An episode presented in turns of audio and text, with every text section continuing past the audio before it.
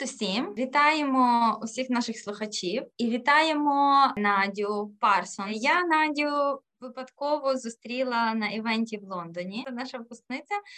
Надя закінчила десь 2013 рік, так? Десь так це було. Так що це було дуже давно, фактично 10 років тому. Вітання з Орбусу. Привіт, Юрій. Ми тут будемо створювати ком'юніті. І ми, власне, зраділи, тому що наші випускники працюють по всьому світу, що ми і знали, але зустрічати їх у світі дуже приємно. Ще й випадково. І... Прошу? Ще й випадково. І ще й випадково, так. Це... До речі, я зараз знаходжуся в Кембриджі, і в Кембриджі живе наша Юля Вакол, яка брала участь в Смолтоці десь 2 роки тому. До речі, теж дуже цікаво. Так що ми сьогодні послухаємо і про Надю. Ми сьогодні послухаємо про курси тестування, що вони їй дали, бо мені також дуже цікаво, що в результаті, як вона це використовує. І також ми послухаємо про роботу в Лондоні, про роботу Києм в Англії. І ми будемо про це розмовляти трошки більше. Зараз ситуація на ринку досить таки нестабільна на українському ринку. Я все-таки переконана, що ми можемо покоряти, ми можемо працювати на ринку Англії. В Англії є досить багато відкритих вакансій, але детальніше вже про практичну сторону цієї медалі поговорить Надя. Мене звати Маріанна Нечипор, я засновниця Quality Assurance Group і далі вболіваю над тим, щоб допомагати українцям опановувати професію тестування і щоб вони працювали успішно і були успішними в їхніх кар'єрах. Так? Ну що, Надя, давай розказувати про тебе. Так, добре, я тоді розповім коротко так про себе, звідки я є. Я з чудового міста Троскавець, і я закінчила Львівську політехніку, кафедру прикладної лінгвістики, колись в 2012-2013 році. І після закінчення дуже хотіла бути комп'ютерним лінгвістом, але попит тоді був дуже маленький на цю спеціальність. І я пішла по стопах моєї сестри, яка теж зараз на зустрічі. І доєдналася до групи від школи тестування від Quality Assurance Group. І це закінчила курс. Я теж не знала, чи мені треба тестування, що це таке. І ще в мене було таке упередження, що я не буду з комп'ютерами працювати. Там мені мама завжди казала: в тебе поганий зір, тобі треба триматися подальше від комп'ютерів. Але я ходила на курс, закінчила, вчилася, як то кажуть, і мені досить довго я шукала роботу після закінчення курсів. Я чула попередня спікерка, говорила, що вона знайшла роботу прямо під час навчання. Мені це зайняло цілий рік. Але це моя така специфіка. Я чекаю, поки мене знайдуть. Але після року я таки приступила на роботу Junior QA на Аніксі, де я таки досить довго працювала, років 5, напевно, на різних проєктах. І 4 роки тому я переїхала в Лондон, де я теж працювала спочатку на одній компанії, а зараз рік тому змінила компанію на Hudl, на якій я зараз працюю. Надя, а давай ми тоді детальніше поговоримо, як в тебе відбувався процес зміни роботи, як можна, що треба для того, щоб знайти роботу в Англії, наприклад? Так, в Англії, в порівнянні до України, процес роботи є пошуку роботи є значно довший. Це зазвичай займає 2-3 місяці. Якщо знаєш, що в Україні можна роботу за тиждень знайти, якщо гарячі проекти, можна зразу приступити, то тут, в принципі, значно більше бюрократії. І це, тут є багато рівнів співбесід. Зазвичай це є 3 рівні співбесіди. Це є перша з рекрутером, де може бути або з людиною, яка відповідальна за вакансію.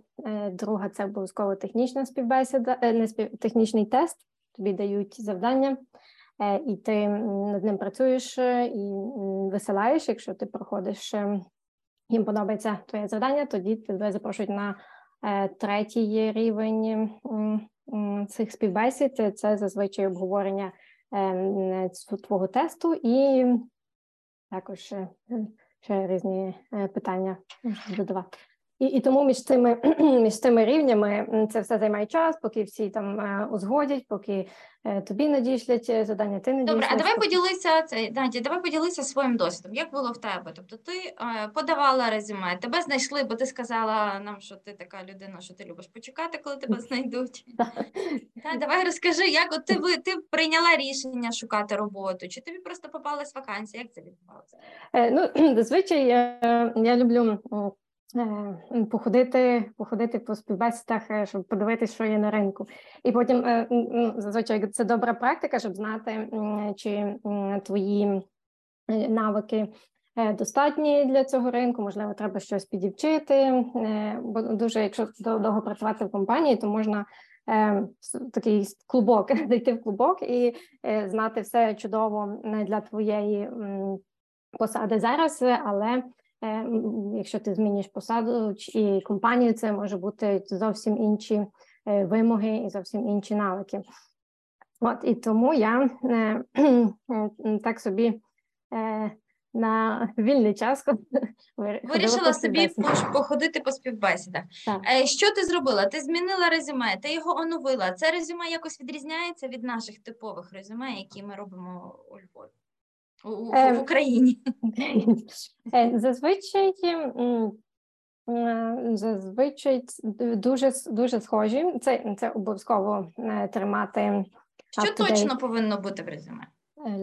Це досвід. І досвід, технології – це таке стандартне, але на що варто наголосити увагу – це є досягнення. Бо дуже часто, я помітила, в Україні ми говоримо, я робив то-то-то, таким як список, що ми робили. А в Англії дуже люблять фокусуватися на досягнення. Добре, ти писав тести. Що саме? Скільки тестів ти написала? Чого ти досягнув? Скільки тестів на хвилину ти написав? Так, які зміни ти зробив в проєкті? Ну, до речі, я хочу додати. В Англії також я звернула увагу на те, що вони навіть профілі в LinkedIn, коли пишуть, вони пишуть про досягнення справді. Я там досягнув таких-то результатів. Я зробила то-то, я була першою там-то, я виборола такий-то приз. І вони про це дуже багато пишуть. І пишуть усюди. Тобто, значить, які досягнення може мати QA? Так, треба відкрити мені. Які ти писала свої досягнення? Як ти писала? Ну, от я думаю, що цим питанням задаються наші слухачі також. А які досягнення в Києві? Треба подивитися. Наприклад, це є навіть покриття тестами. Так, ми покрили 80% продукту, чи там якісь фічі тестів. Наші тести проходили на 95%. Ми автоматизували, так? Ми налагодили автоматизацію. Так, я додала CI/CD пайплайн. Окей. Я налагодила комунікацію з продакт-онером через такі-то, такі-то. І мати під кожну цю тезу, мати історію. От у нас була проблема, ми не могли ніяк показати, яка в нас якість, і я запропонувала це, і ми це зробили, і зараз у нас цієї проблеми немає. От, а в такому такому руслі. Тобто мати ці тези, досягнення і історію. Тобто звичайний маркетинг від маркетингову роботу над своїм резюме. Так, обов'язково. Які резюме не проходять? На які резюме вони не звертають увагу? Що це має бути, щоб не помітили твого резюме? Або не дали відповіді жодної? Так, це, можливо, такий, як копі-пейсти, це якісь нудні резюме, які не привертають уваги, там, якісь, не знаю, тестував багато. Фотографія, місце проживання. А тепер ще скажу, фотографія потрібна в резюме? Фотографію, краще не давати фотографію, національність, рік народження. Не давати, так, тому що це все може бути частиною упереджень, які існують людей, і тому цього краще уникати. Деякі компанії це фільтрують, перед тим, як отримують резюме, вони забирають цю інформацію, але якщо самі відсилають, то краще не давати. Добре, ти розіслала резюме. Куди ти їх розсилала? Де ти шукала? В основному я просто є LinkedIn, це чудова платформа, де просто потрібно тримати оновлений профіль, і там є можливість відзначити open to work, що я шукаю роботу. Причому ж там це не особливо має бути всім видно. Це може бути видно тільки рекрутерам. І виходить, якщо ви не хочете публічно заявляти, що ви шукаєте роботу, ви все рівно можете відзначити, і це буде видно тільки рекрутерам. Це така чудова фіча. І якщо ви навіть знаходитесь не в Україні, хочете спробувати подивитися, чи хтось буде писати, тоді можна відзначити локацію, там Лондон чи ще якесь місто. Профілі, я тебе приб'ю, а можна у профілі зазначити локацію, в якій ти хочеш знайти роботу. Так, так. І тоді побачите, що вам будуть писати, пропонувати. Добре, прийшли тобі пропозиції. Ти надіслала резюме, прийшло тобі, як воно тобі прийшло? Прийшло в месенджер? Куди прийшла інформація? В LinkedIn в основному пишуть приватні повідомлення. Приватні повідомлення. А було таке, що прийшло зразу запрошення на імейл, на подію, на співбесіду? Чи вони узгоджують з тобою, коли ти можеш прийти співбесіду? Узгоджують. Зазвичай, такий нюанс, зазвичай рекрутер захоче з вами поговорити. Тобто це буде телефонний дзвінок і буде просто розмова, чи це що ви шукаєте, чи ви адекватна людина. Це перше знайомство. Так, воно обов'язково буде з рекрутером, швидше всього по телефону. Так, так. І ще дуже часто тут є відмінність від українського і англійського ринку, що в Англії дуже багато рекрутерських агентств, і вони будуть вас контактувати. Якщо в Україні це більше компанія буде вас хантити, відповідно, то в Англії це насамперед будуть агентства. І агентства вони будуть вам пропонувати, як на базарі. От у нас є така позиція, у нас є така позиція, а скільки ви хочете, а що ви там маєте. А ти мала справу з агентством? Так, так. І вони тобі пропонували, так? Тобто вони тобі вже дають більше вакансій, ніж одну, до вибору. Так, так. Зазвичай, що там в них є на порядку денному, але там може бути, що вони присилають там 5 вакансій. Так, раз присилали на DevOps, я така, трошки не туди. Так, дуже часто, ще, якщо це хороша агенція, то вони почитають твій профіль і тобі те, що треба, ті вакансії, які співпадають з твоїм профілем, надішлють. А дуже часто може бути, що тобі надішлють просто список вакансій, на які тобі не підходять. Це теж. То треба вже дивитися. І ще дуже цікаво, що вони завжди питають, яка у вас зарплата. Що мені було дуже дивно. Така, яка у вас зарплата? Я така, чого ви цікавитесь? Це був для мене такий просто шок. Але так, вони питають Газарпата. В принципі, якщо це перехід з українського ринку, то можна сказати, що це не актуально, тому що ціни відрізняються. Як відрізняються ціни? Чому не актуально? Це ціни як відрізняються. Ну, це, до речі, то цікаво, наскільки відрізняються ціни. Ну, візьмемо того самого Києва в Україні, і от чи є зміст Києва в Україні шукати роботу в Англії? Якщо з метою фінансового збагачення, тоді немає, тому що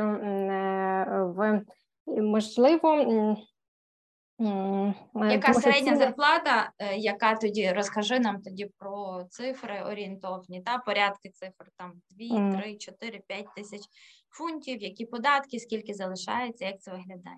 Так. Це цікаво. В Англії рахують податки, зарплату рахують за рік. І дуже часто ви можете бачити зарплата там 40 тисяч. Але це означає, що це 40 тисяч на рік. І вам треба доділити на рік і враховувати середню зарплату.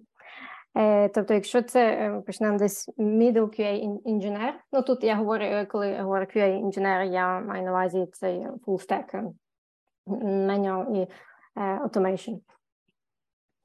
Це він може отримати так, від 35 до 55 тисяч в рік фунтів. То, давайте зараз швиденько.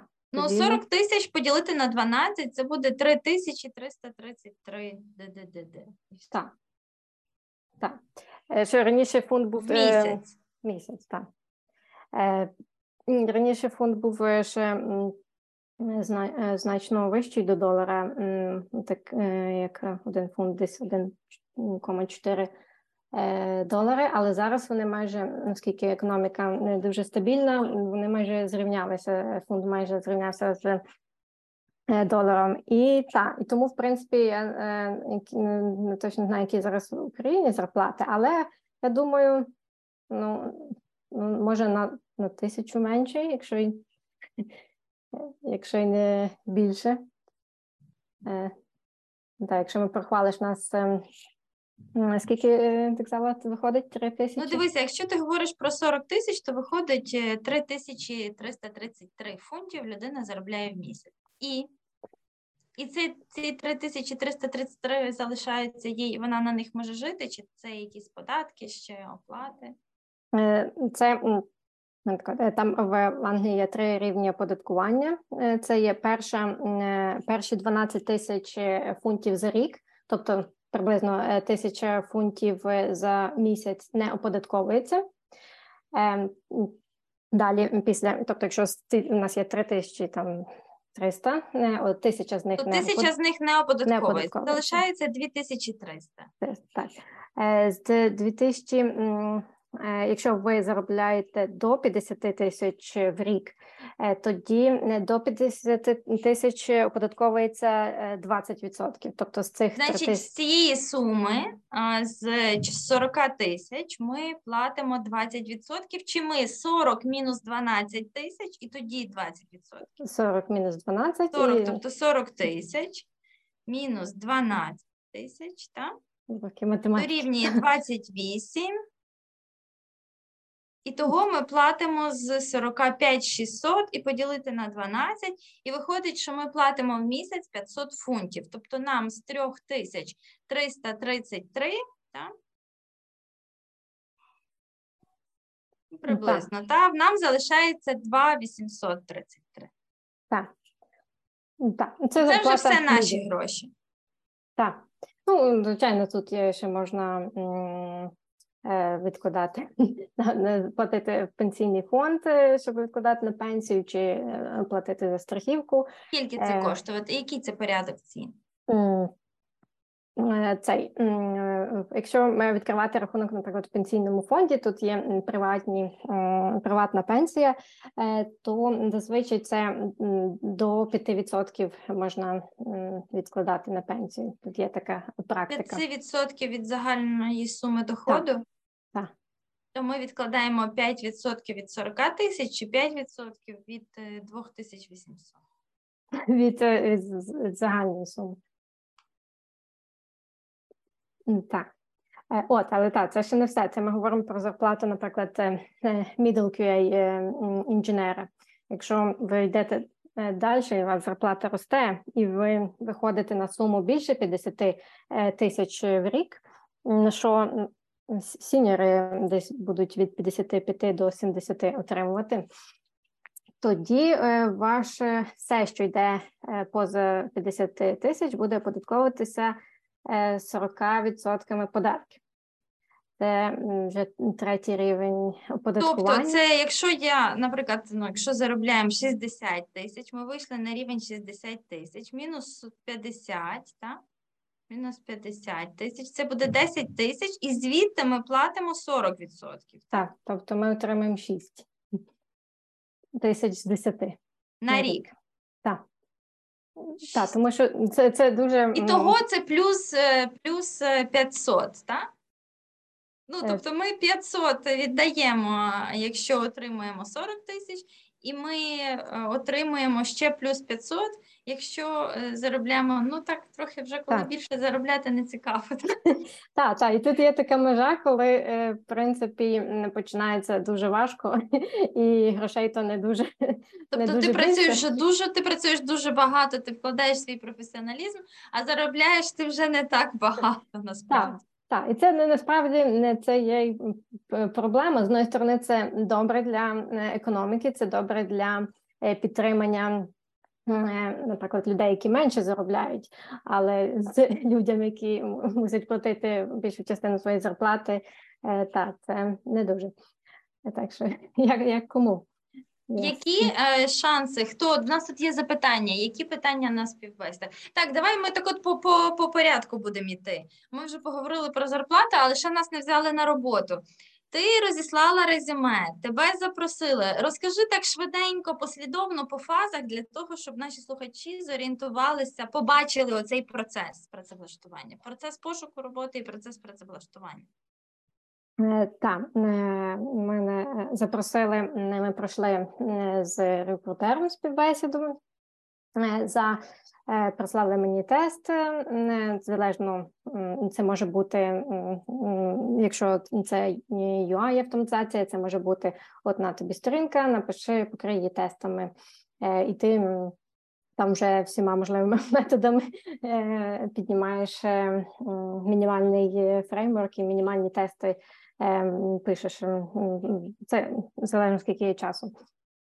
Це все офлайн, висилаєш там в гітхабі на перевірку завдання, і вони перевіряють, і запрошують на наступний етап співбесіди.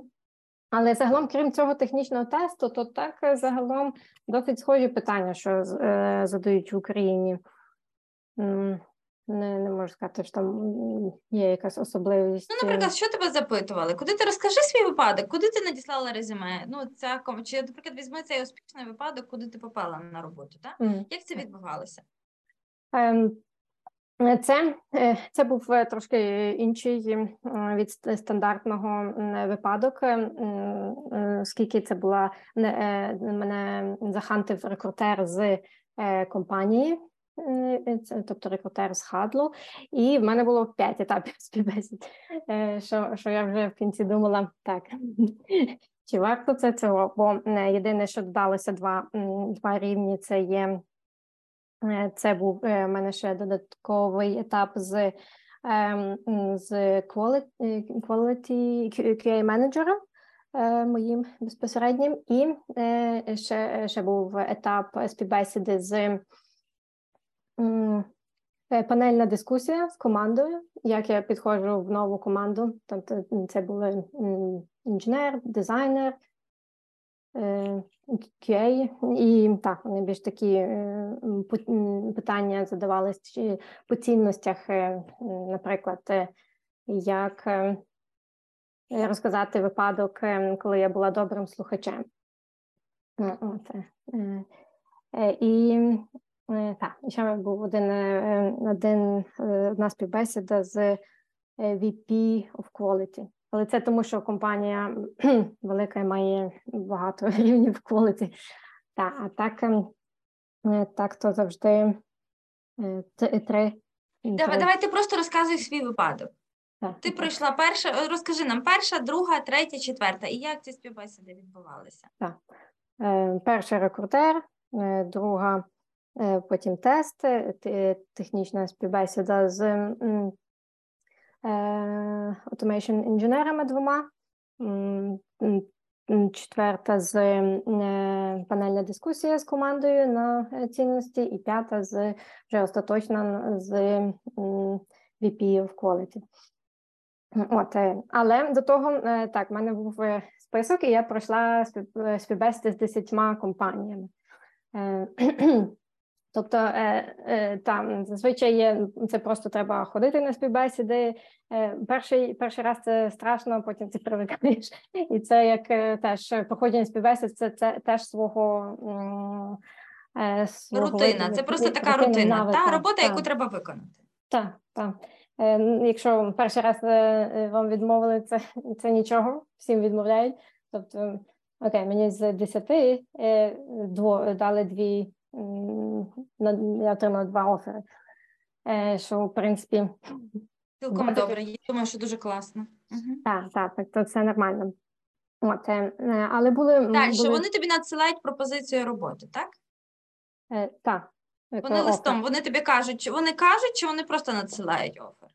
Не, рекрутер контактує і повідомляє чудові новини, і тоді надсилають офер. Там можна проходиш по оферу, ще там можна ще раз рекрутеру. Рекрутер стає як друг, тобто ти можеш дзвонити і питатися, уточнюючи питання по оферу, якщо щось не зрозуміло. Чи ще якісь деталі. От, так. Як узгоджується зарплата? Зарплата.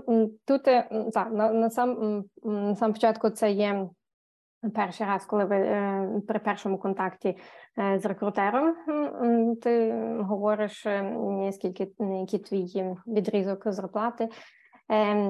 І, в принципі, вже в кінці... Коли ти вже, в принципі, знаєш, що офер твій, ти можеш ще раз переглянути цю суму, яку ти назвав чи назвала на початку процесу. І, можна сказати, можна торгуватися, можна сказати, в мене є ще один офер. От мене це цікавило, так. Чи можна торгуватися? І як відбувається це торгування? Так, це зовсім нормальна практика.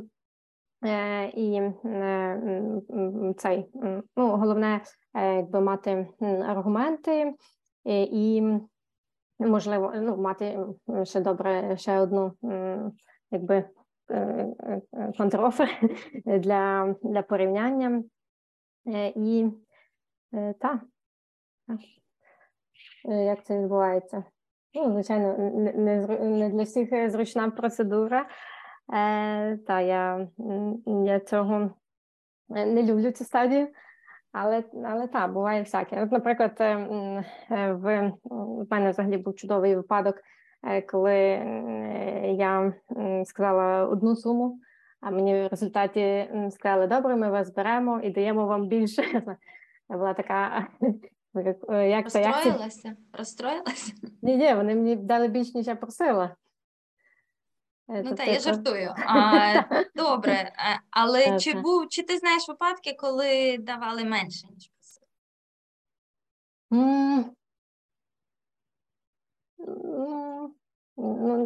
Не знаю, не думаю. Хіба там якийсь специфічний випадок, але зазвичай не мали би. Тобто вони дали більше, ніж було оголошено в пропозиції роботи на початку? Так, більш ніж я просила. Так. Але буває різне, тому що в мене було таке, що мені писали два рекрутера з тою самою вакансією, але різні рекрутери пропонували різні суми в тих самих вакансіях. І це так, я така, тому що це дуже дуже важко. Ти вже, знаєш, ти вже спілкуєшся як англійці, знаєш. Вони не дуже, всі дуже полайт, всі дуже культурні, вони не оголошують ні своїх емоцій, ні свого відношення, вони просто стримано розказують про випадки. Ми ще поки що тут українська аудиторія, і нам хочеться чути, знаєш, що там відбувалося, що ти переживала, а ти зараз робиш нам паузи, знаєш. І відповідаєш, як, так сталося, то англійці, вони, так сталося, а що там далі за кадром відбувалося, ніхто не знає, так? От. Єдина емоція, це було, я була, I was confused. Все. Може бути. Так. Так в англійці спілкуються, і ви ніколи не знаєте, що в них на думці, вони з вами дуже культурні, але чи вам їм це подобається насправді чи ні, ви ніколи не довідаєтеся. Тепер я прошу звернути увагу на те, як з нами спілкується Надя. Надя вже спілкується як англійці. Тобто видно, що ти тут вже довше живеш, ти призвичаїлася, адаптувалася до їхнього стилю комунікації. От так само, напевно, точно можна довідатися на співбесіді дуже багато. Так? Тобто ти відповідаєш, тебе запитують, відповідаєш, тобі щось кажуть. Давай нам ще скажи, бо тут все-таки цікаво про запитання на співбесіді. Так? Дай кілька прикладів, так? Для того, щоб допомогти нашій аудиторії почуватися впевнено, що так, вони це знають. Тоді, знаєш, скажи так, от цього всього, що, наприклад, що ти вивчила на курсах, для самого тестування тобі достатньо? Я не говорю про додаткові технічні навички, а просто оцих основних базових знань для роботи QA в Англії достатньо? Для старту, так. Для старту достатньо. Далі, коли ти працюєш на проєкті, звісно, потрібні додаткові технічні знання, користування третіми системами, вивчення продукту. Це однозначно, так? Але якщо йдеться про навички і традиції, і стиль роботи QA-інженера, то цього в нас достатньо. Чи ти відчуваєш якісь відмінності між своєю базовою освітою тестування і між їхніми тестувальниками? Я б сказала, що в Україні дуже, дуже сильно у нас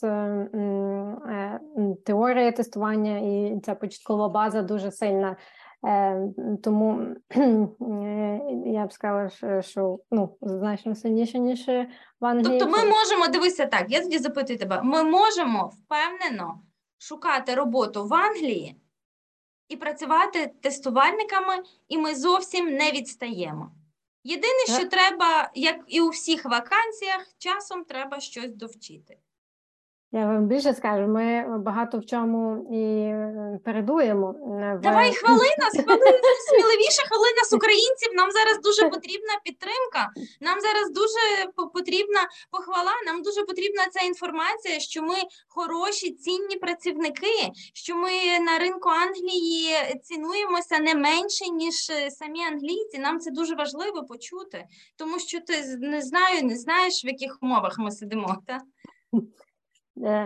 Так, в українців в Англії є репутація як трудолюбивих і як такі, що будуть сидіти, тестувати і технічно, якщо навіть порівнювати англійців і українців, то є таке бачення українців як технічної нації, це як нація інженерів. І тут в навиках і в підходах дуже багато, кажу, Україна і передує. І набагато, навіть є багато компаній в Англії, які працюють ще по старих підходах, і, можливо, як ви прийдете і будете... Українець може внести щось нове. Так.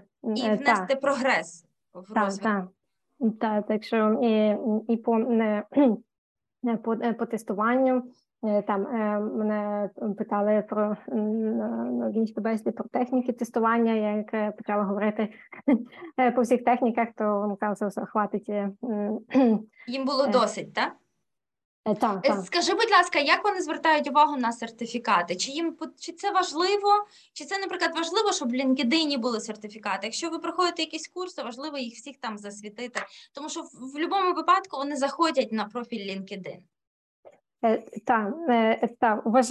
Важливо все, що ви проходите, це важливо додати. Усі досягнення, тому що сертифікати – це і свідчення досягнень. Так. І це теж те, про що ви можете говорити, це те, чим ви можете похвалитися на співбесіді чи на будь-якій розмові. Але якщо ви готові про них говорити, тобто якщо це сертифікацію так не дуже, Добре, давай ще тут одне запитання. Зараз вже аудиторія наша оживляється, задає нам запитання, це дуже класно. Я вам дякую за активність. Ще запитують про рівень англійської. Якого рівня англійської достатньо? Як в тебе відбувається спілкування? Як ти почуваєшся на мітингах? Англійська – це такий, в принципі, один з ключових моментів. Це мусить бути intermediate, мінімум, там вищий intermediate, тому що дуже може бути важко спілкуватися, це факт. Оскільки навіть якщо ви працювали в європейській команді, це набагато легше англійська, ніж працювати з британцями. Так, але може бути, є дуже часто це є міжнародна команда.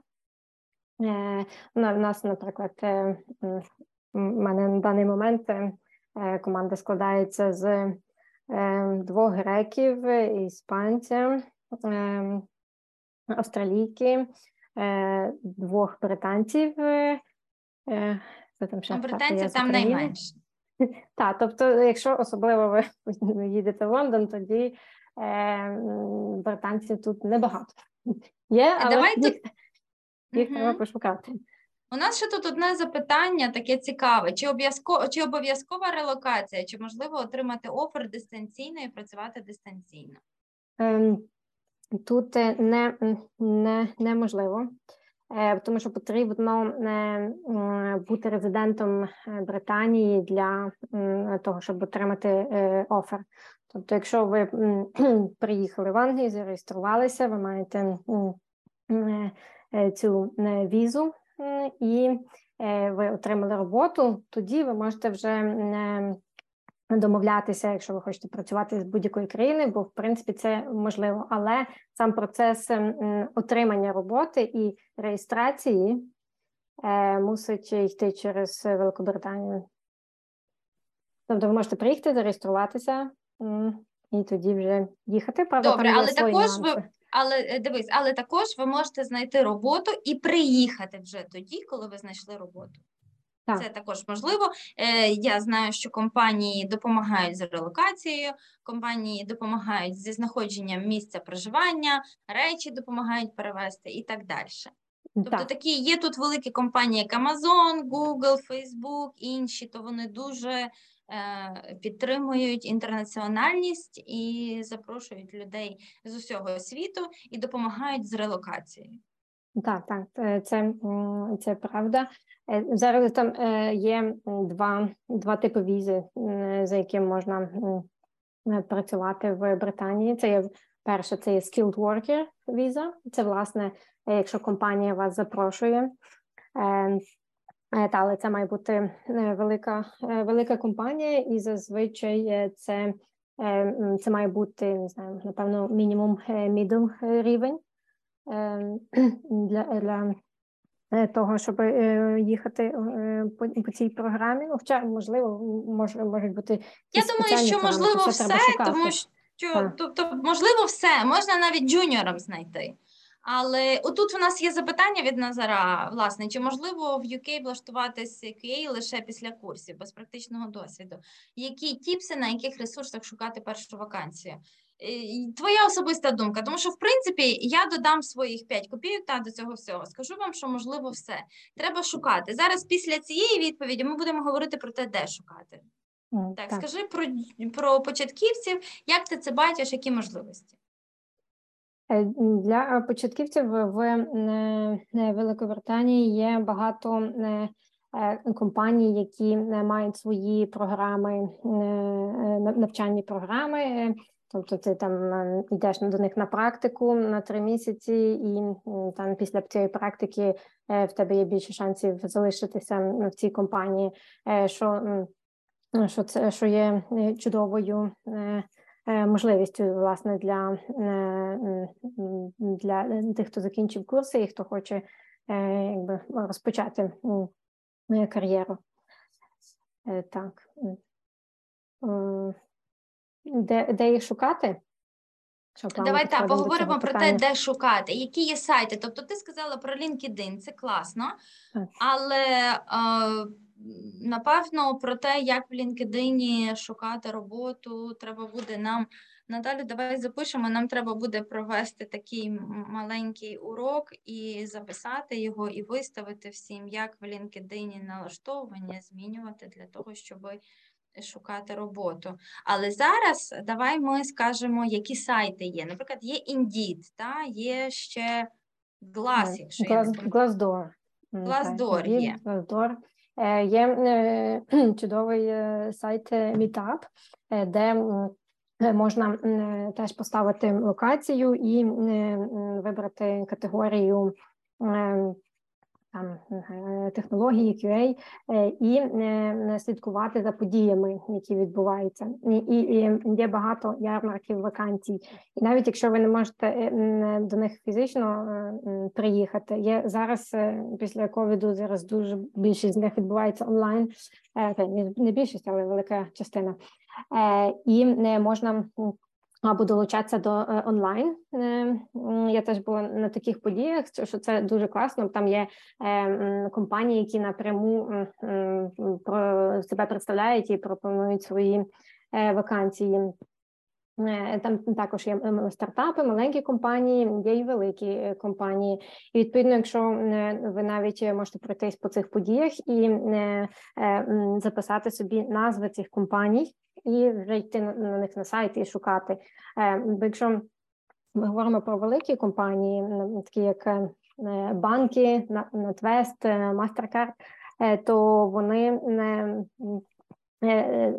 теж організовують багато подій і мають свої програми для навчання.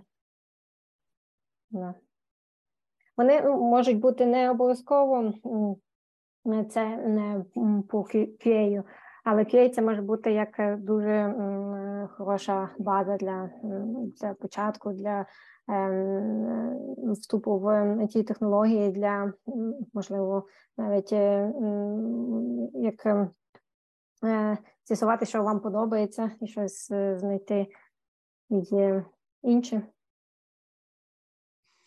Розкажи нам про поняття ручного і автоматизованого тестування.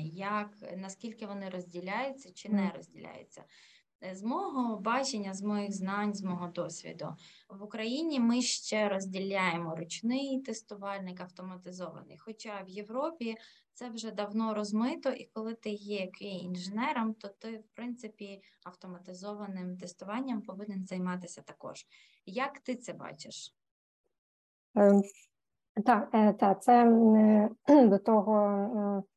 до того йде весь світ, як кажуть, поступово це змерджується, це поняття QA-інженера, і дуже часто, навіть якщо вакансія пише QA-інженер, це в ній в обов'язках буде включати написання автоматизованих тестів. Хоча є компанії, кажу, це до того, що якби кожна, напевно, європейська країна йде, але є компанії старішого типу, які працюють ще по старих підходах. І що, як не дивно, але в Англії їх теж є дуже багато. І там, де ще нема автоматизації, там, де ще тільки планується, може не планується автоматизація. Так що це по-різному буває. Так. У нас є запитання зараз. Дякуємо, Павло, дякуємо Назару і дякуємо. Так, тут у нас Павло активний, Альбіна. Так що підключайтеся всі інші. Та у нас, дивися, тут запитання наступне від Павла. Якщо можна, пару слів про probation period. Як виглядає процес знайомства з проектом, адаптація? Чи було таке, що деяких скілів не вистачало та колеги ділилися досвідом? Probation period теж в основному ми, як в Україні, 3 місяці. Хоча в мене був в моїй компанії 6 місяців, то теж від компанії залежить, але від компанії і команди. В принципі, ніколи не знаєш, як попадеться, але зазвичай це не мало би приносити поганий результат. З мого прикладу, я скажу, що у мене весь досвід автоматизації був на C-Sharp. Я прийшла, де в основному це Python, і мені треба все перевчати, причому, що тестування зовсім інакше. Я працюю з моделями машинного навчання, що теж ніколи не тестувала до того. І всі стандартні підходи по UI і API не працюють. Тому це така галузь, де завжди потрібно вчитися. Якщо ви чогось не знаєте, ви його можете вивчити. Це не є проблема абсолютно. Дивися, я знаю, що у англійців є така дуже класна риса. Вони по замовчуванню тобі довіряють і вірять у все, що ти говориш. І ти, коли йдеш на роботу, зараз ти нам сказала, що ти фактично не знала всього того, що треба було знати для того, щоб працювати в цій компанії. Вони, з мого розуміння, вони тебе роздивилися, вони проаналізували тебе як потенційного колегу по роботі, як вони будуть з тобою працювати, наскільки ти дружня в колективі, чи твої цінності співпадають з їхніми, судячи з цього, з панельного інтерв'ю, як ти сказала. І взяли тебе на роботу не стільки, я це спеціально проговорюю, навмисно це проговорюю, щоб ми всі зрозуміли. Вони взяли тебе на роботу не тому, що ти вже точно знала, що ти будеш і як ти будеш робити на їхньому проєкті, а тому, що вони роздивилися твій потенціал і повірили в те, що ти зможеш принести їм користь. На те, щоб ти могла доказати свою користь, вони дали тобі 5 років. Так. Я ще досі доказую, вже майже рік. Ага, бо тому що доведено середньостатистично, людина починає приносити користь проєкту справді за 5 років. Коли вона вивчає продукт, коли вона вже вивчає процеси, вона знає, що вона робить, і вона стає продуктивною, і закінчується інвестування. Тому що перших 5 років фактично компанія інвестує в людину свої кошти. Людина ще не дуже, тобто інженер ще не приносить користі. Це до 5 років часу орієнтовно. Так, тому ми зараз говоримо... Випробувальний період – це в більшості просто формальність, це просто якщо у вас якісь там будуть великі конфлікти чи якісь форс-мажори, але в основному це формальність і більшість. Тобто говоримо ми також про те, що компанія зацікавлена у постійному працівнику, компанія зацікавлена у людині, яка включиться в роботу, яка вивчить продукт, яка вивчить інструменти, якими треба користуватися під час роботи, і яка буде приносити користь. І, в принципі, компанія не зацікавлена в короткотермінових працівниках, тому що це дорого. Компанія інвестує і дає можливість людині адаптуватися. Першим елементом, тобто тут ми стикаємося із soft skills. Перше, що треба, Це оці розвинуті soft skills. Я вам скажу, де в нас відбувається прокачування і шліфування soft skills. Це на нашому практичному курсі тестування на 3-му місяці. У нас ми зробили, об'єднали його, тобто це також міні-курс досвід тестування. От на досвіді тестування наші студенти отримують оцей процес шліфування їхніх м'яких навичок, тому що там відбувається робота в команді, робота на спільний результат. І тут в роботі не стільки важливо, наскільки ти професійний і як багато ти всього вже знаєш і вмієш, як важливо, наскільки ти можеш домовитися і йти в ногу з колективом, і бути корисним, тому що в роботі, в командній роботі кожен учасник приносить свою цінність і додає її. Це є додана вартість, так? І в кінцевому результаті вони отримують єдину цінність, яку представляють у вигляді там захисту самостійної роботи, у вигляді результатів тестування.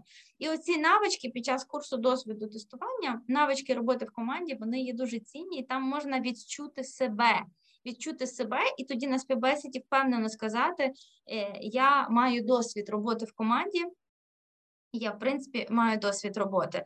І я пам'ятаю, у нас була QA з Ізраїля, і вона колись сказала: та, в принципі, ви можете і не мати досвіду, але важливо, щоб ви змогли домовитися з тими людьми, з якими ви знайомитеся на співбесіді. Якщо у вас з тими людьми налагоджується хороший зв'язок, хороша комунікація, ви фактично здружуєтеся в тих перших 20 хвилин розмови, тоді швидше всього вони вас візьмуть і вони вам дадуть можливість навчитися, вони вам підкажуть, вони почекають, коли ви щось вивчите, так? Так, тобто, це абсолютно. Тобто ми говоримо про те, що м'які навички і навички роботи в команді, які можна отримати на нашому курсі досвід тестування, вони є надважливі. Тому що все інше можна вивчити.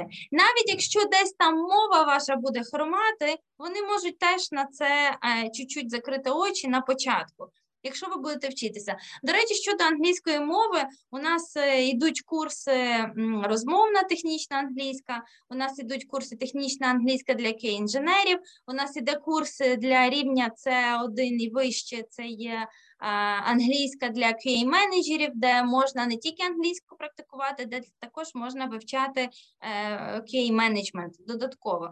Так що я вас запрошую, туди можна долучитися, там усі заняття абсолютно незалежні, і там можна також шліфувати свою англійську мову. О, Наталя щось скинула. О, заходьте на сайт, дивіться. Тоді дивися, з того, що я бачу, з того, що я розумію, я дуже би хотіла, щоб аудиторія підключилася, я навіть за те, щоб всі включилися з відео. У нас усіх є можливості, у нас усіх є перспективи, і ми можемо знаходити роботу в Англії точно так само, як ми знаходимо роботу в Україні. Англійський ринок в Англії потребує QA-інженерів, ринок в Англії також потребує спеціалістів в IT-галузі, і там можна розвиватися в різних напрямках. Ми обов'язково ще зробимо small talk з Оленою Паздерською, яка представить, як шукати роботу в Salesforce, як можна вивчати. Я, правда, не знаю, Надя, чи ти знаєш щось про Salesforce? Salesforce – величезна платформа, величезна компанія. Не для пошуку роботи, я працювала. Де є навчальна платформа, у них є незалежна навчальна платформа, я в LinkedIn про це писала багато разів. Там на цій платформі можна проходити їхні курси безкоштовно і в них же шукати роботу. У них мільйони відкритих вакансій, не сотні, не тисячі. У них насправді є неймовірна кількість відкритих вакансій по всьому світу. Я думаю, що з Salesforce теж можна і подорожувати також. Так. Я ще додам про софт-скіли. Це помилка, яку дуже багато інженерів роблять, коли ми хочемо підвищити свої технічні навики, ми думаємо, може мені того чи того бракує, але насправді технічні навики – це одне, і це в нас все круто з ними. А от софт-скіли – це те, над чим треба працювати і що дійсно може зробити поворотний момент в кар'єрі. Тоді я ще раз скажу в користь нашого курсу «Досвід тестування», який починається 10 січня, що на цьому курсі, власне, можна пропрацювати свої soft skills, м'які навички роботи в команді, отримати досвід роботи в команді, і на основі якого можна почуватися впевненим на співбесіді і казати: так, я маю досвід тестування продукту, програмного продукту, і я маю досвід роботи в команді. І розказати про те, як це відбувалося. Давайте ще запитання, або я йду ще по нашій, у мене тут є ще Excel-ка. Які є QA-програми, QA-інтерншіп-програми? Ну, ти вже сказала про те, що повтори ще те, що компанії також проводять свої курси, проводять своє навчання, де можна долучитися.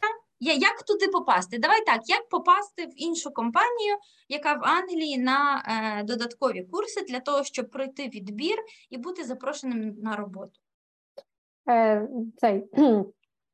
Якщо говорити про саме курси по QA чи будь-які курси по тестуванню чи програмуванню, то все-таки кращих курсів, ніж в Україні, за ціною K Group, скажи, в K Group. То такі ви не знайдете. Ще з живі, з фідбеком, це однозначно. Я сама продовжую навчатись суто в Україні. До речі, щодо наших курсів, я добавлю, бо тому що ти кажеш, я сама продовжую навчатись в Україні. Я також зустріла, в нас є студентка нашого практичного курсу, яка закінчувала ще інші курси, вона також повертається в Україну в онлайні для того, щоб вчитися. А в нас на курсах вчився QA-інженер Фейсбуку, українець, який виїхав в Штати, там працює QA-інженером в Фейсбуці, і він пішов на наші курси, вже працюючи у Фейсбуці QA-інженером, він прийшов на наш практичний курс тестування для того, щоб отримати глибші практичні і технічні навички тестування. Тобто, знову ж таки, я вам говорю про те, що вже якщо ви після практичного курсу тестування в K Group, то ви точно знаєте все, що треба знати. Так. Питання віри в себе і питання активності. І з тим курсом можна шукати роботу де завгодно у світі. Тому що, увага, люди з Штатів, з Канади, у нас вчаться з Канади, у нас вчаться з Лондона, тобто у нас вчаться українці з цілого світу.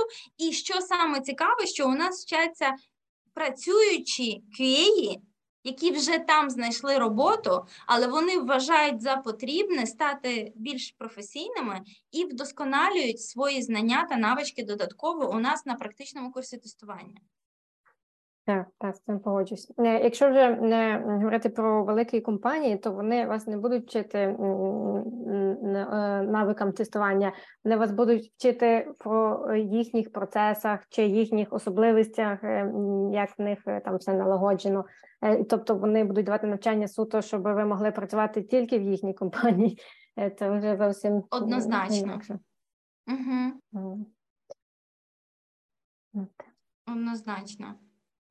А розкажи нам ще про роботу в команді. Ти ходиш в офіс, ти працюєш з дому. Як ви дружите? Чи ви ходите на пиво? Як це відбувається? Так, моя команда, звичайно, в мене є як по Spotify моделі, є мій сквот, який в основному базується в Америці. І тільки я в Лондоні і один індієць в Індії. І виходить, що в мене основне навантаження починається після обіду. Так, що це має свої особливості, але так працюємо. Але в самому відділі машинного навчання у нас є теж змішані команди, і багато є і змішаних американсько-британські команди в основному. Так. Як я працюю? Як працюю? Ну, оскільки я лід QA-інженер, але в мене ще немає в відділі моєму жодного QA, тому це така досить специфічна робота. Наразі я деколи трохи тестую вручну. Зараз я працюю над побудовою фреймворку для автоматизованих тестів, які будемо запускати, і, напевно, будемо тоді шукати більше QA-ів. Хоча це така зовсім інша галузь.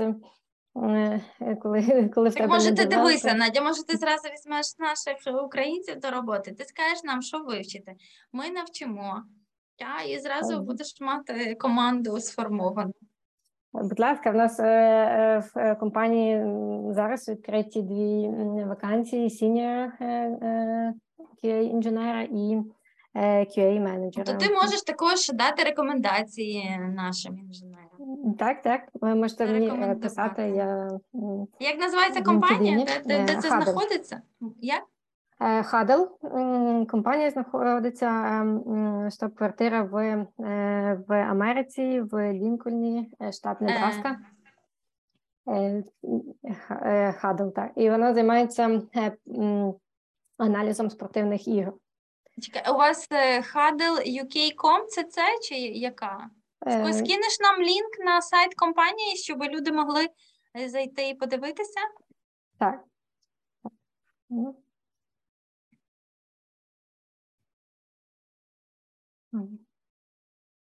Так, стенкція. Так, щоб я вам якийсь робочий сайт не скину. От. Так. Я закликаю наших слухачів до активної участі. Хтось включиться, хтось хоче порозмовляти з нами? У когось є запитання? Чи у вас...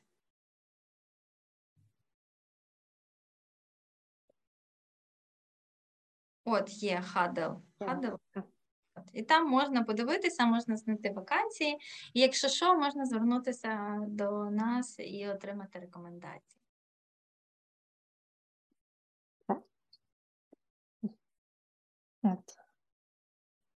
Можу, поки немає питань, можу ще згадати про програму, оскільки ми вже згадували про візи, про skilled worker віза. А зараз, після початку воєнних дій, є ще програма для українців Homes for Ukraine. Це чудова можливість поїхати в Великобританію, отримати документи і спонсора, який надасть житло там на перші півроку, тобто в якого ви можете жити і інтегруватися в культуру і країну. Так, теж можу кинути на сайті gov.uk, можна знайти більше інформації, але... А ти маєш лінк? Скинь лінк сюди. Так, але як на мене це чудова можливість.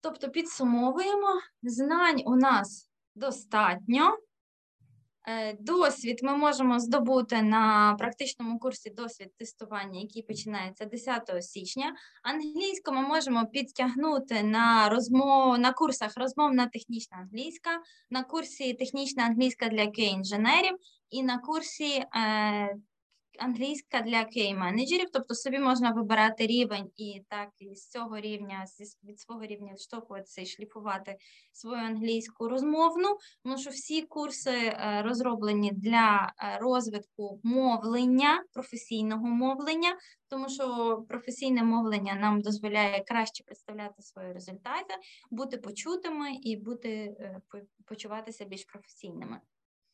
Тобто у нас все є. Я думаю, всі ці наші підсумки, вони стосуються не тільки Англії, вони стосуються кожної іншої країни. Я думаю, так само десь і в Штатах, і в Канаді. Тобто знання у нас хороші, визнані світом, тому що наші QA, знову ж таки, вчаться і працюють і в Штатах, і в Канаді, і в Німеччині, і в Англії, і в Голландії, всюди, так, по всьому світу. От питання тільки бажання, оця рутина працевлаштування. Так. Чи є шанс потрапити на проект з автоматизації, якщо нема досвіду в автоматизації?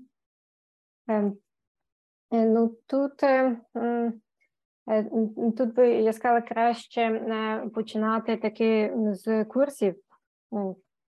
Тому що, скажімо, в людини є знання, та? Скажімо, людина пройшла курси. І якщо під час співбесіди зорієнтуються, що ви розумієте, що ви вивчили, і що ви знаєте, що з тим робити, та? Ви відповідаєте на запитання, виконуєте домашнє завдання. Я думаю, що шанс є 100%. Так, звичайно. Це просто, знову ж таки, це треба пробувати, це треба походити, співбесіди. Це просто час і зусилля. Так, це ідея. На що треба і не здаватися, бо деколи здається, що все так погано, але все-таки з часом воно приходить. І ти далі не розстроюватися, тому що пошук роботи – це робота. Так. Ми всі ходили до школи, ми всі пам'ятаємо, як нам не зразу виходили задачі, ми всі пам'ятаємо, як іноді ми не завжди добре виконували домашні завдання. Але важливо було це робити, виконувати, ходити, вчитися, здобувати ці знання, і в результаті щось з нас вийшло, ми перейшли на інший рівень і вже працюємо. Тобто щось ми та й вивчили, чогось ми досягли. Так, і ще дуже важливо святкувати свої перемоги, а то дуже часто ми пхаємо, і там, що, там в мене нічого немає. Є, тому що закінчення курсу – це вже перемога, це вже знання, це вже здобутки. Так, і власне, тому і українців цінують через мотивацію і наполегливість, бо дуже багато інженерів доходять до такого стабільного рівня, і вже в них немає мотивації для роботи, і так менш ефективно працюють, але якби завжди треба собі ставити нові челенджі, ставити нові цілі і вчитися і йти до них. Звичайно, треба цілі ставити не занадто складні. Тобто, якщо ви чуєте, що все вже дуже важко, то треба трошки пригальмувати і дати собі трохи часу, знову ж таки, хвалити себе за свої досягнення і йти далі. Але якщо ви відчуваєте, що вам задуже комфортно і вам вже не цікаво там, де ви є, тоді треба шукати щось нове, шукати нові можливості, нові навчальні програми і рухатися далі. Особливо, якщо ви відчуваєте, що вам страшно, це означає, що там є скільки можливостей. Так що страх – це дуже гарний мотиватор. У нас ще запитання. Чи можете порадити, як правильно презентувати свій попередній досвід, на чому зробити акцент, як було у вашому випадку?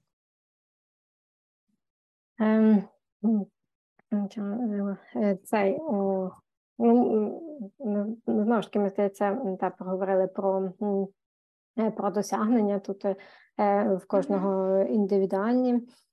І навіть якщо ти там не зробив все з нуля, якщо ми працювали разом з командою, але ти відчуваєш, що це був вагомий внесок, треба обов'язково це підкреслювати. Треба навіть просити друзів робити пробні співбесіди, щоб, в принципі, питання завжди можна знайти в онлайн, і вони, в принципі, базуються на одному і тому самому. Можна виписати, наприклад, слабкі сильні сторони – це стандарт, але й такі якби три проблеми, які ти вирішив, три досягнення твої найбільші, і все рівно якби вся якби можна розмову привести до них. Просто тобі треба добре їх відпрацювати, щоб вони відскакували. Як на пам'ять вивчити, створити таку історію, як, наприклад, чи це було написання тестів з нуля, так? Тобто це що у вас було до того, що стало після того, типу, як покращили якість, цілу історію, який може бути індивідуальний, може це бути навіть щось маленьке, це не обов'язково мусить бути щось грандіозне. Наприклад, не знаю, дали якісь лейбли до пул-реквестів, щось таке, що змінило навіть трішки хід роботи в команді, щоб щось покращило.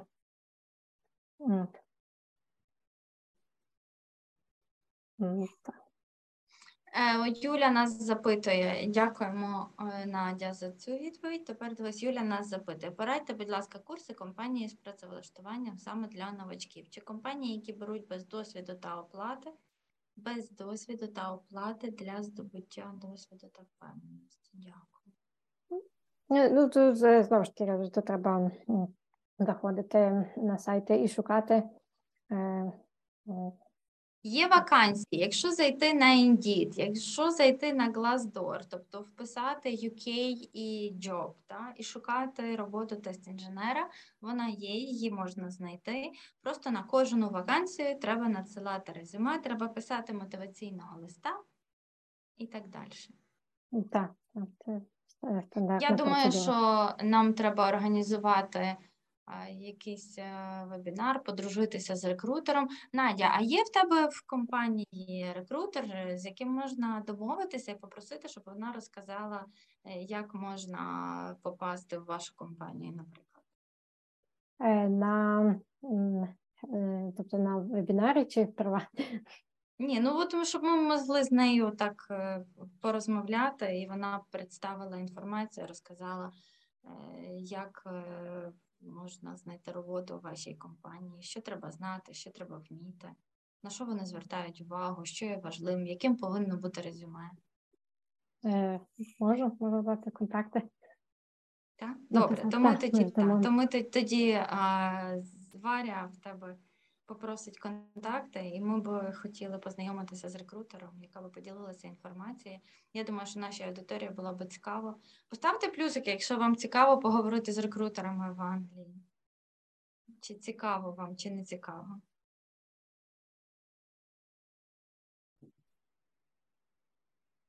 Є. Тобто це, значить, ми будемо домовлятися з рекрутерами в Англії, щоб вони розказували, як відбувається процес. Я думаю, що є і такі, які про це самі розповідають, і варто з ними просто домовитися. Так.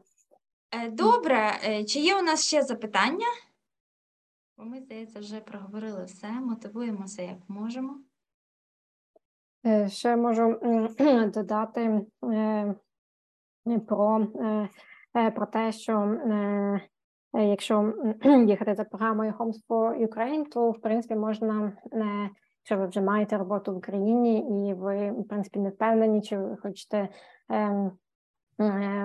хочете, чи Англія це ваша, чи не ваша, наприклад, то є можливість приїхати, особливо за теперішніх умов, на півроку чи на рік, і ви можете продовжувати працювати на українську компанію, але в той час і походити, подивитися, як це все виглядає, як ви себе почуваєте в Великобританії, і вже тоді приймати рішення, чи ви хочете шукати роботу в Англії, чи хочете вертатися в Україну.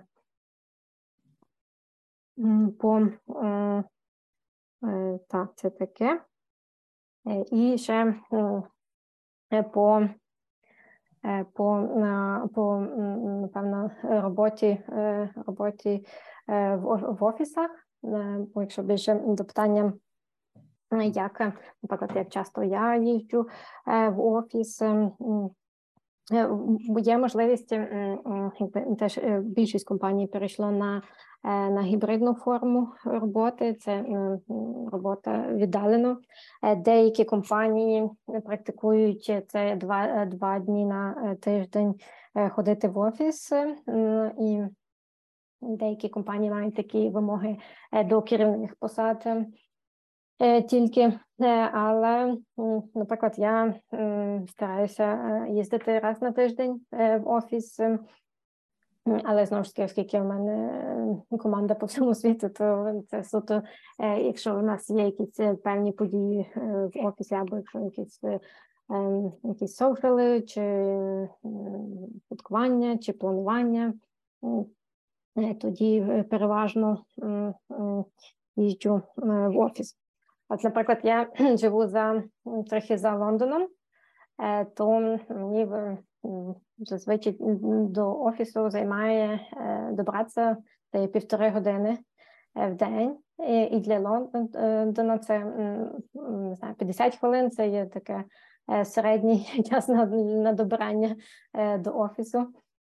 Навіть не середній, 40 хвилин – це мінімальний, я б сказав, бо де вже мала ймовірність, що ти будеш жити прямо біля офісу, це практично нереально. В Лондоні дуже крута транспортна система, дуже легко всюди добратися на великій відстані, але вона не є дешева.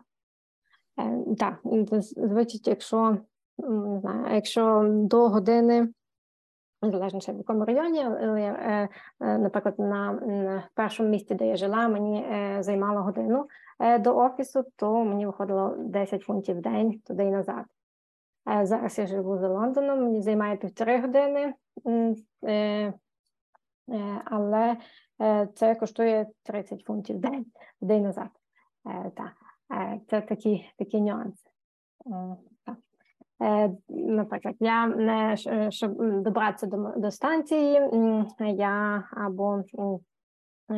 або їду машиною і паркуюся на станції, за що це є додаткові 10 фунтів за паркування. В центр Лондона машиною люди не їздять, зазвичай не їздять, це має бути якийсь форс-мажор, бо це є парковка дуже дорога, не знаю, від 20-30 фунтів, напевно, в день вийде. На вихідних можна, там є безкоштовні парковки, але серед тижня це є дорого. Саме є зони в Лондоні, куди ти заїжджаєш і ти мусиш платити. Тобто теж за в'їзд в ці зони, це щоб зменшити кількість вуглекислих газів в центрі Лондона. Є також різні види автомобілів, які заборонені для в'їзду в Лондон. Тобто дуже-дуже багато нюансів з приватним транспортом, але дуже популярні велосипеди в Лондоні. Якщо ви велосипедний тип, це дуже круто, бо для велосипедистів це рай. От. Так, це так з добирання на голову. От. Якщо можна ще сказати про ціни на житло, якщо так зорієнтувати на майбутнє, це теж в основному, однак, це так дуже приблизні ціни. Це є однокімнатна квартира, десь від 1000 фунтів в місяць. Теж так в районі години від центру. Звичайно, є кращі райони, є гірші райони, ближче, далі, теж повно нюансів. Але в основному такі ціни. Запитують про велосипед, бо тут теж багато людей їздить на велосипеді. Справді, в Англії люди... Велосипед – це альтернативний засіб переміщення. Ти їздиш на велосипеді, тобі на велосипеді на роботу, напевно, трошки довго їхати. Ні, велосипедом тільки до станції, станції метро. Так, ні, я не їжджу велосипедом, в мене це в списку наступні 5 років. Це досягнення, це в списку майбутніх досягнень. Так. Так, до речі, зразу по гарячих слідах. Кохані, я тільки що отримала від нашого клієнта запит на K-інженера. О, тут якийсь друг пише, передавай вітання, синій машинці. Тут якісь, розумієш, друзі просочуються, місцеві беруть участь, але не показуються, тільки пишуть. Я думаю, що нам тут бажано всім зустрітися. Кохані мої, хто шукає роботу, в кого хороша англійська, надсилайте нам резюме, тому що от тільки що я отримала запит на QA-інженерів, так що... Будь ласка. Тобто є робота, є кому працювати. Потрібна хороша англійська. Там дуже сильно звертають увагу на soft skills. Всій компанії. До речі, у них клієнти в Лондоні. Це українська компанія, так, українська команда, але клієнти в Лондоні. Так що, так, зголошуйтеся. Надя, дуже тобі дякуємо. Ми раді тебе бачити, чути. Ми захоплюємося твоїми досягненнями як випускниці K Group. Ми раді, що все, що ми робимо, приносить користь. Ми раді, що наші студенти діляться своїми знаннями, своїм досвідом з нашими...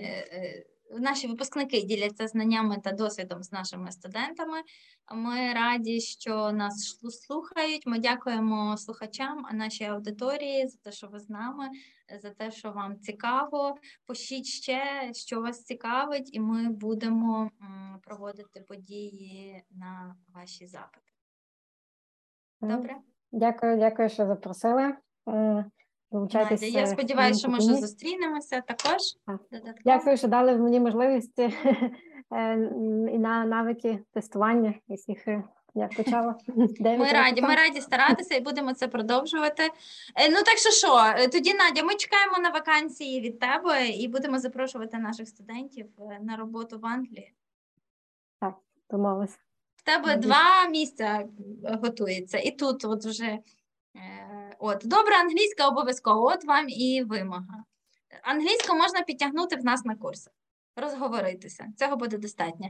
Все, Надійка, тобі цьому, до зустрічі. Я сподіваюся, скоро будемо пити каву, як потепліємо. Усім дуже дякуємо і приходьте до нас ще.